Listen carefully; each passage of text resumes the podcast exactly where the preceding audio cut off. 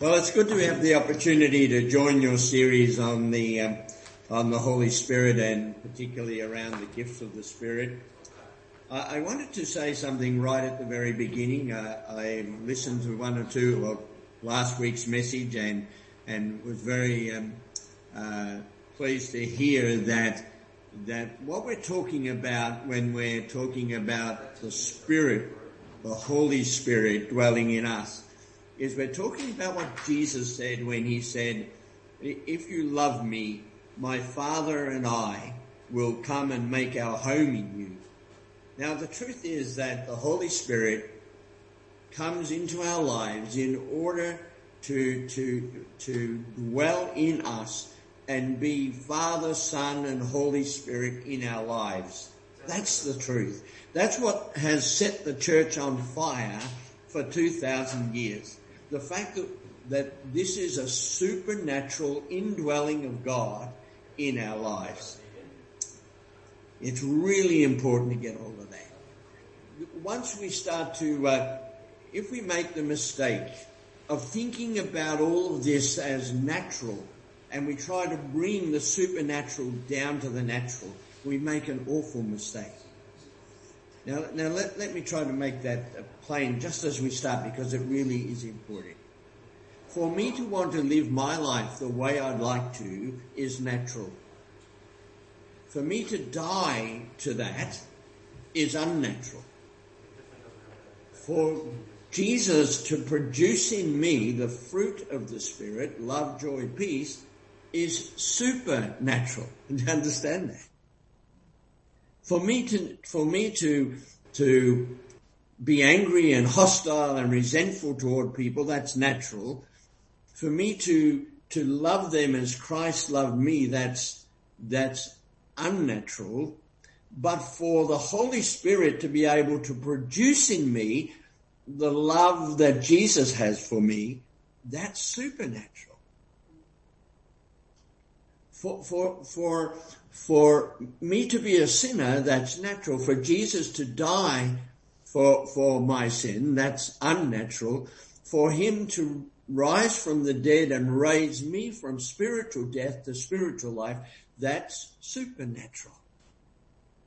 So if a supernatural God who does supernatural things comes to live in us individually, and he comes to live in us as a church corporately, then, then for us we are living an unnatural life because we are allowing Christ to live in us instead of ourselves to be in control.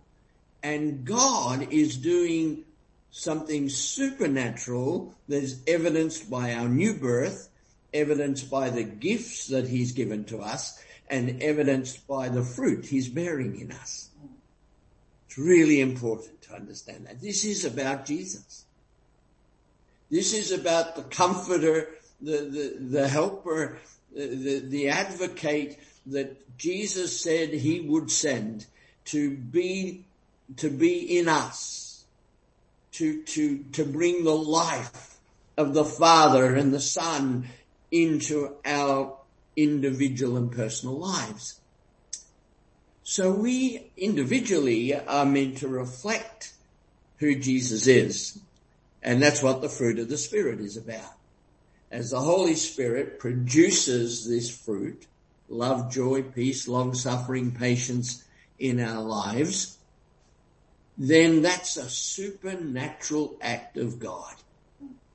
And he deserves all the praise and all the glory, and we should marvel at that every, every day. But the other thing is that when he brings us together, he calls us his body. And he calls us his body in order that we continue to do the work of Christ on earth. He has left us to complete the task. We as the church are part of his redemptive plan. He has no other plan. His plan is that he'd raise up a body of believers across the world that he would give each individual believer a gift in order that corporately we might do the things he has put us in the world to do. We are living in a natural world, but we have a supernatural task. We cannot accomplish it ourselves. We can only accomplish it when we are empowered by the Spirit and enabled by the gifts he gives us. Now, it's interesting to think about the church in the light of Ephesians 4. And I, I was thinking, I just imagine, just, just, imagine for a moment that you got a, uh, a communication from the elders during the week and they said, we want you to clock into the service on Sunday because we've got a letter from a very, very, very um, important and famous person to read. And, and so you've come to hear what this letter from a famous person says. And the, the person is Paul. And he's writing a letter, in this case to the church in Ephesus, but, but it's as if he is writing it to the gathering of Christians that is called the Montmorency Community Church. Writing to you. He's writing to us. He's saying, therefore, I, a prisoner for serving the Lord, beg you to lead a life worthy of your calling. For you have been called by God do you understand? There's a natural and the supernatural again, isn't it? We are in the natural. God has called us into Him and He's come to live in us to take us to a whole new level of life. Always be humble and gentle. Be patient with each other, making allowance for each other's faults because of your love. Hey, that, that's a bit unexpected. You'd think if we were called to a supernatural task, we wouldn't have any faults. Well, we do. God has left it that way because dying to self and living to Christ is not just a decision, it's a process. And hopefully we, because of the indwelling Holy Spirit, we are becoming more like Jesus each day hopefully we're not just growing older, but we are growing in spiritual maturity. That he is dealing with those personality things and those behaviors and those painful thoughts that so often in, in fill our lives and, and he is, he's dealing with them. He's, he's allowing us to put them to death so that his life might be seen more and more in us. He says, make every effort to keep yourselves united in the spirit, binding yourselves together with peace. That's a good encouragement to avoid at any cost to avoid the things that would divide you. For there is one body and one spirit, just as you have been called to one glorious hope for the future. There is one Lord, one faith, one baptism, one God and Father who is over all and in all and living through all. There's the supernatural again. God is unlimited. God is omniscient, omnipotent, uh, omnipresent. He is everywhere. He is in everything. But despite the fact that he is so mighty, so unlimited, so unshackled, he has chosen to give to each one of us a gift that we as part of his body on earth called to do the works of Christ might be what he intends us to be.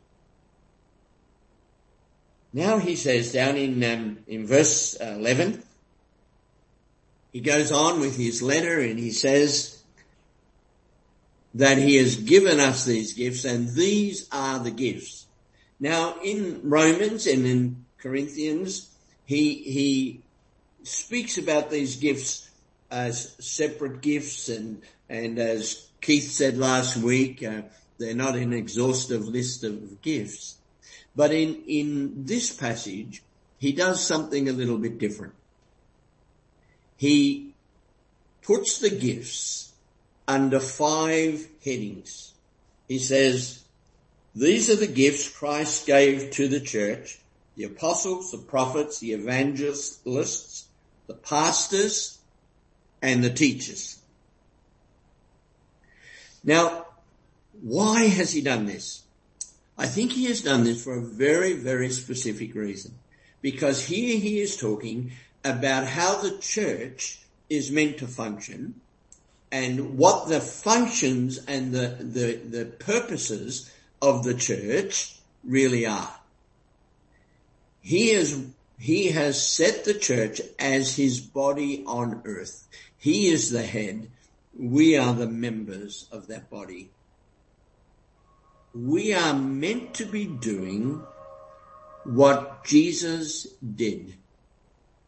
We are meant to be continuing the, the ministry of building the kingdom, of being kingdom people as he was the King of Kings.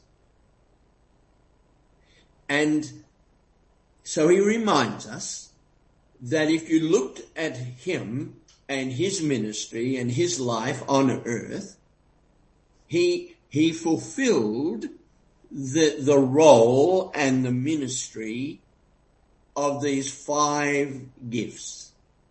He was, in the very real sense, an apostle.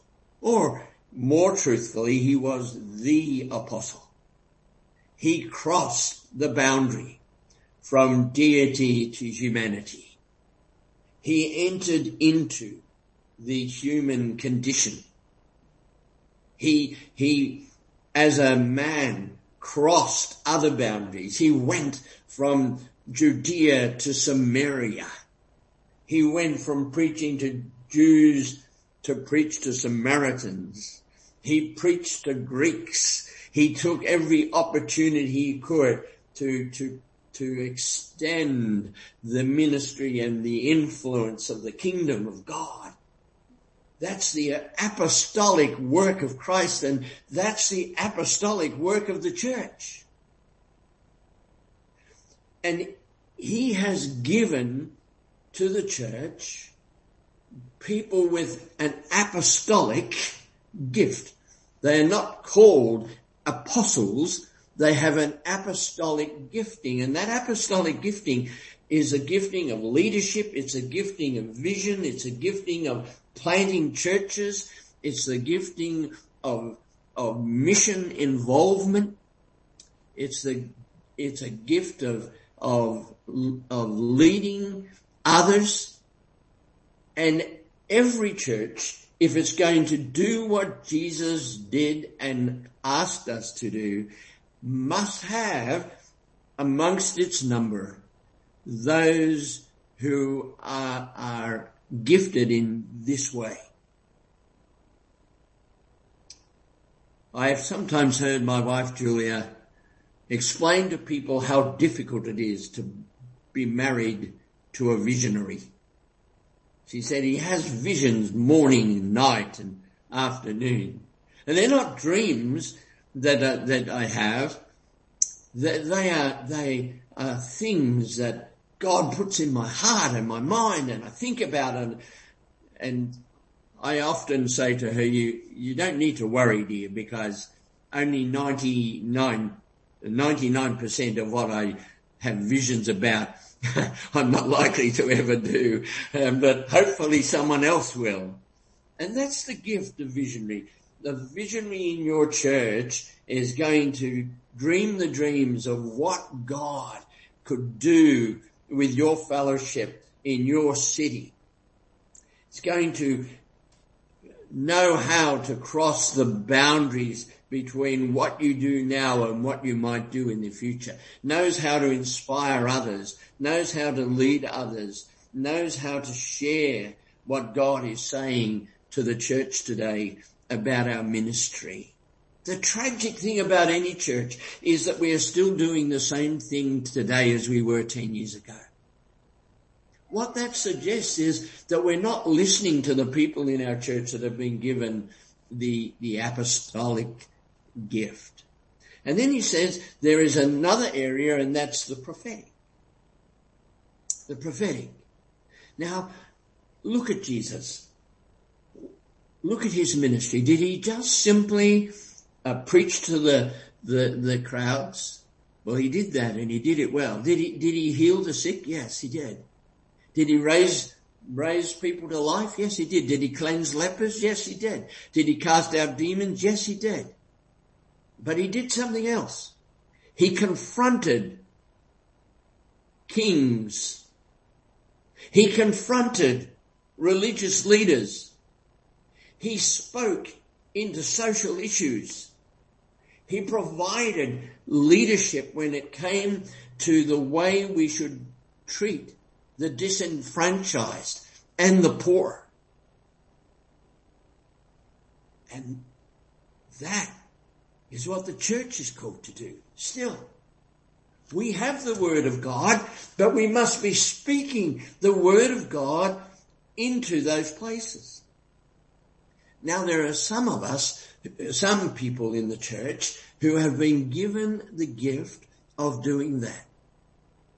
Your training, your gift has been strengthened by your training and your experience and you know how to lead. You know how to cross boundaries. God has equipped you to do that.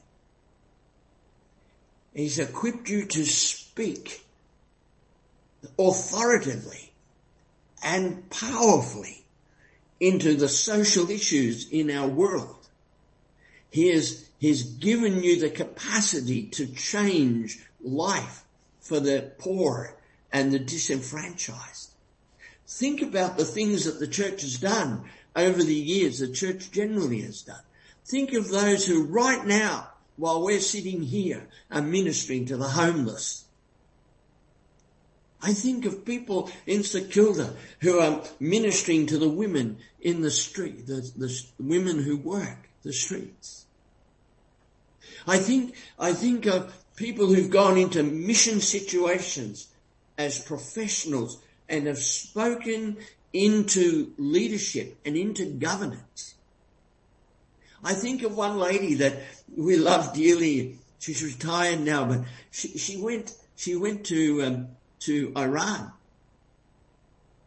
And while she was in Iran, she discovered that the prison, that the prisoners in jail were confined to their cells because the outer walls of the prison were breaking down and they couldn't let the prisoners out of their cells or they would escape. So what does she do? Because she has the gift of a, prophetic gift, she goes into the jail and she speaks to the jail, the, the, the, the governor. And she talks to him about if she was to raise the money to rebuild the outer walls, would that mean the prisoners could get out and do exercise in the yards? He agreed. She went to the, the political leaders and she spoke into their lives as well. And then she came back to Australia and spoke into the life of her local church and raised the money to build the walls. That's why we need prophetic people in the church. That is what the prophetic is about. It is speaking truth, God's truth, into seats of power, into social change, into shifting um, the poverty cycle that so many people are imprisoned in. And then Paul says that there is the gift of the evangelist. Well, there was no greater evangelist than Jesus. But he wasn't the, the big mass evangelist with a big microphone or the television show. He, he went to people. He went to people. He went to all sorts of people. Demon possessed people. Widows. The poor. The lepers. He went to them all and he spoke to them about his father. He introduced them to the father's love. He transformed their lives. I've just been reading and, and writing in this last couple of days about Jesus' burial. And who were the two men who came to, to, to bury him, his body? Joseph of Arimathea and Nicodemus. Nicodemus had, was a teacher of the law to whom, into whose life Jesus spoke. Joseph of Arimathea was the husband of a lady who had followed Jesus almost from the very beginning. These people were the fruit of Jesus' evangelism. The church is called to evangelism. You know, my heart aches when I hear people describing a church as, oh, that's an evangelical church. Because you know what they mean? They're talking about theology. They're saying this church um, believes what the Bible says Therefore, they're an evangelical church. No, they're not. They're not an evangelical church because they believe the Bible. They're an evangelical church if they are evangelizing. Some years ago, I was involved in a survey that was taken in Melbourne of churches who believe uh, and practice believers' baptism. And you know of all the churches in Melbourne, the average number of people who were baptized was less than one per church. How can we call ourselves an evangelical church if we're not doing evangelism? Now there are people in our churches who God has given the gift of evangelist. And they're the people that are sometimes sitting in church on a Sunday morning saying, you know, I shouldn't really be here. I should be down at the farmer's market. I should be sharing the gospel with people. They can't help it. And I, I have the feeling that in many churches, the people with the gift of evangelist are not encouraged and not released into their ministry. I think sometimes they feel like they are walled in, that the life of the church does not allow them to be evangelists, and if they were, and they kept bringing people to the church, the people would, would perhaps not get the, the encouragement and the nurture that they should. Every church it's God's supernatural purpose to add to every church those who are saved. That's his purpose. That is what he intends the purpose of the church to be. Apostolic, prophetic, evangelistic, working through the gifts that the people in the church have brought to the body. I remember in the church of Berwick Church of Christ some years ago, we, we had an, a lady from Iran who came to the Lord. She came to Alpha and she did Alpha and, and she became a Christian and very much on fire.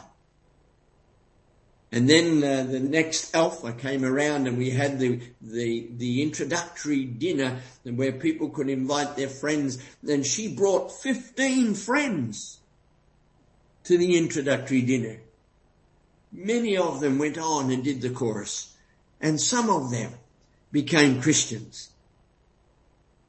You see, you see, a church is not being Christ in the world if we are not winning people into the kingdom.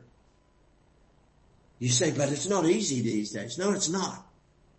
But don't say that to a person with the gift of evangelist because they believe it, it, might not be easy, but it's a passion for them and it's possible for them and they need to be encouraged.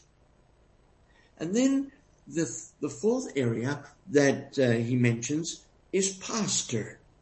Pastor. Now in modern church life, we tend to think of that as a professional, theologically trained person, but Jesus was essentially a pastor. What did he do as a pastor? Well, he had a, a group of people who followed him and, and a group of people into, to, who, who he trained and he equipped and he encouraged and he exposed to practical experiences so that they would one day be the apostles that would plant the church. He pastored them he had a pastor's heart. He cared for people who had needs. That beautiful picture of him on, a cro- on the cross in the darkest hour of his life and he looks down right at the foot of the cross and there's his mum. There's his mum. And his auntie too. And John, his friend. And he says to his mum, Mum, behold your son. Well, she was. She was beholding her son. She was beholding her son on a cross. Her heart was breaking. But as a pastor, he was saying, the man beside you, this good man beside you, he will go on and be your son even when I'm gone. And son, behold your mother. Care for her. Love her. Aren't you glad there are people in your church with the gift of pastor? Those caring, loving people. Why are they there? In order that the gathering of Christians at Montmorency might do the work of Jesus. They're there like those who have the prophetic and the apostolic and the evangelistic. They are there to do the work of Christ. And then the fifth area that he talks about is teacher. How his disciples love to call him teacher. Because nobody taught them like him. But it wasn't only, it wasn't only the words he spoke. It wasn't only the actions that he did, the signs, the miracles. It was, it was his connection with the Father. He had this beautiful connection with the Father and, and he radiated the presence of God. Sometimes they didn't see that. Even Philip's said that he still wanted to see God even after he'd known Jesus for two and a half years. And Jesus said to him, Philip, if you've seen me, you've seen the Father. What you've marveled at in me is really what God is like. Now teachers are not just people who are theologically capable. Some of us have been put in the church with the gift of teaching because we will reflect into that church what people need to know about the Father.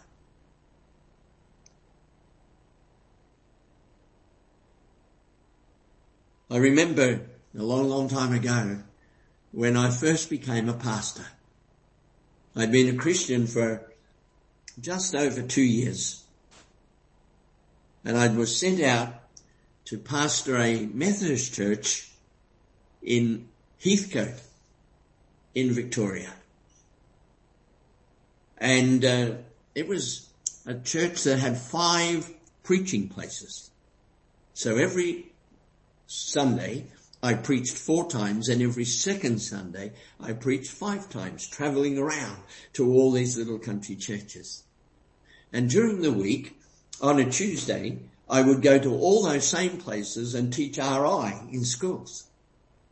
So on Tuesday night, I would go to a lady's place for dinner. She insisted on it. She was an elderly lady. I was 20, 19 and a half. And she taught me. She taught me about history and the importance of history. She taught me about the love of the Father. She taught me about commitment. She taught me about reliability and dependability. She taught me so many things, but I don't think she's ever conducted a Bible class or ever preached a sermon, but she was a demonstration of who God was. In the same church, there was another lady who knew her Bible back to front. She quoted verses of scripture like a computer.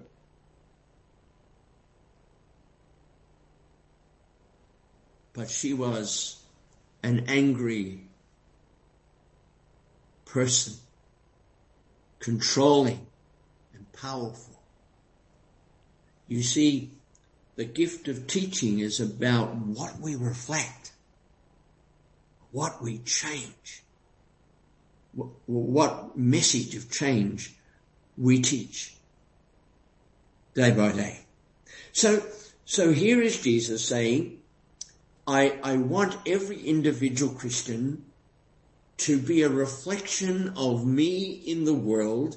So I have given them the Holy Spirit so that they might bear in their lives the fruit of the Spirit and therefore be like me.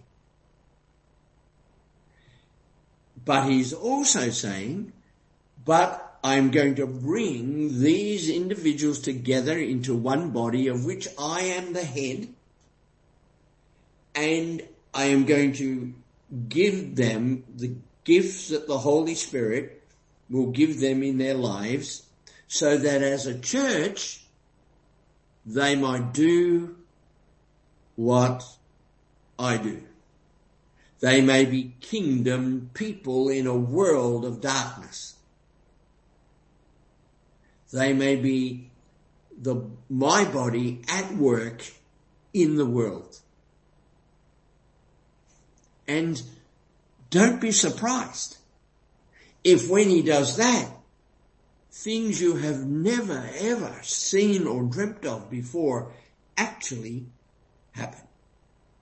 Because you see, we're dealing here with a supernatural God. And he has always worked in the world in supernatural ways. And if we as the church are gifted with these gifts, they are in order for us to be the supernatural force in a natural world.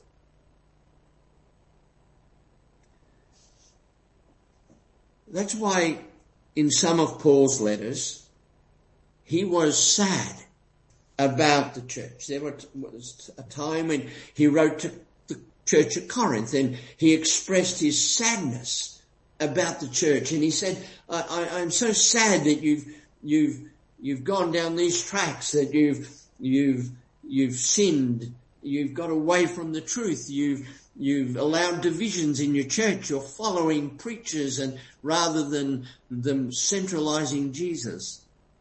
And on another occasion, he writes to the Galatian church and he says, I'm really sorry that you've got yourself all caught up in legalism again then you're starting to preach circumcision instead of just baptism. He was often disappointed. And he often gave warnings about living the life of Christ in the world and, and dying to the things that would cause conflict. And I think he would be sad about church, some churches today as well. Sad when there's division. Sad when, when our personal opinions become the thing we're prepared to die for. Instead of the truth of Christ. I think he's saddened when, when church is about us and, and we go to the church we can get the most out of rather than the church that God has put us in because we have a particular gift to exercise for the good of that group of people. You see, it's all about his body. He says it's so the body will grow into maturity. He says it's in order that you will live together in unity. He's already told his disciples that they would be known as his disciples because of their love for one another. So disunity, division, self-centeredness, self-absorption amongst Christians is, is the natural. But living in Christ, allowing the Holy Spirit to produce his fruit in us and allowing him to empower us with with the gifts he has given to us, that is the supernatural. And that, brothers and sisters, is to what we are called. I want to finish with a humorous little story if I can. A new pastor came to a church. He preached his first sermon. Preached a sermon about the Holy Spirit. And as the people were coming out of church and he was shaking their hand, a lady looked at him with real concern in her eyes. She said, Pastor, I hope nothing supernatural is going to happen in this church.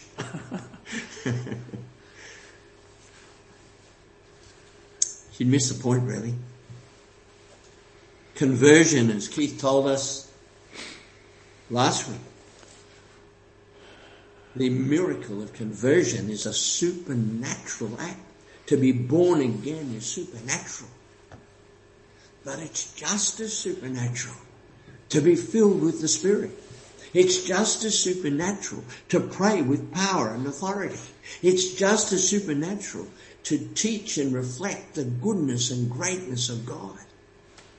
It's just as supernatural to be a light in a dark world as you folks are called to be in, in Montmorency. God bless you as you think about these things and, and, and may He continue to, to open up your heart to the reality of God in you, the hope of glory. Amen.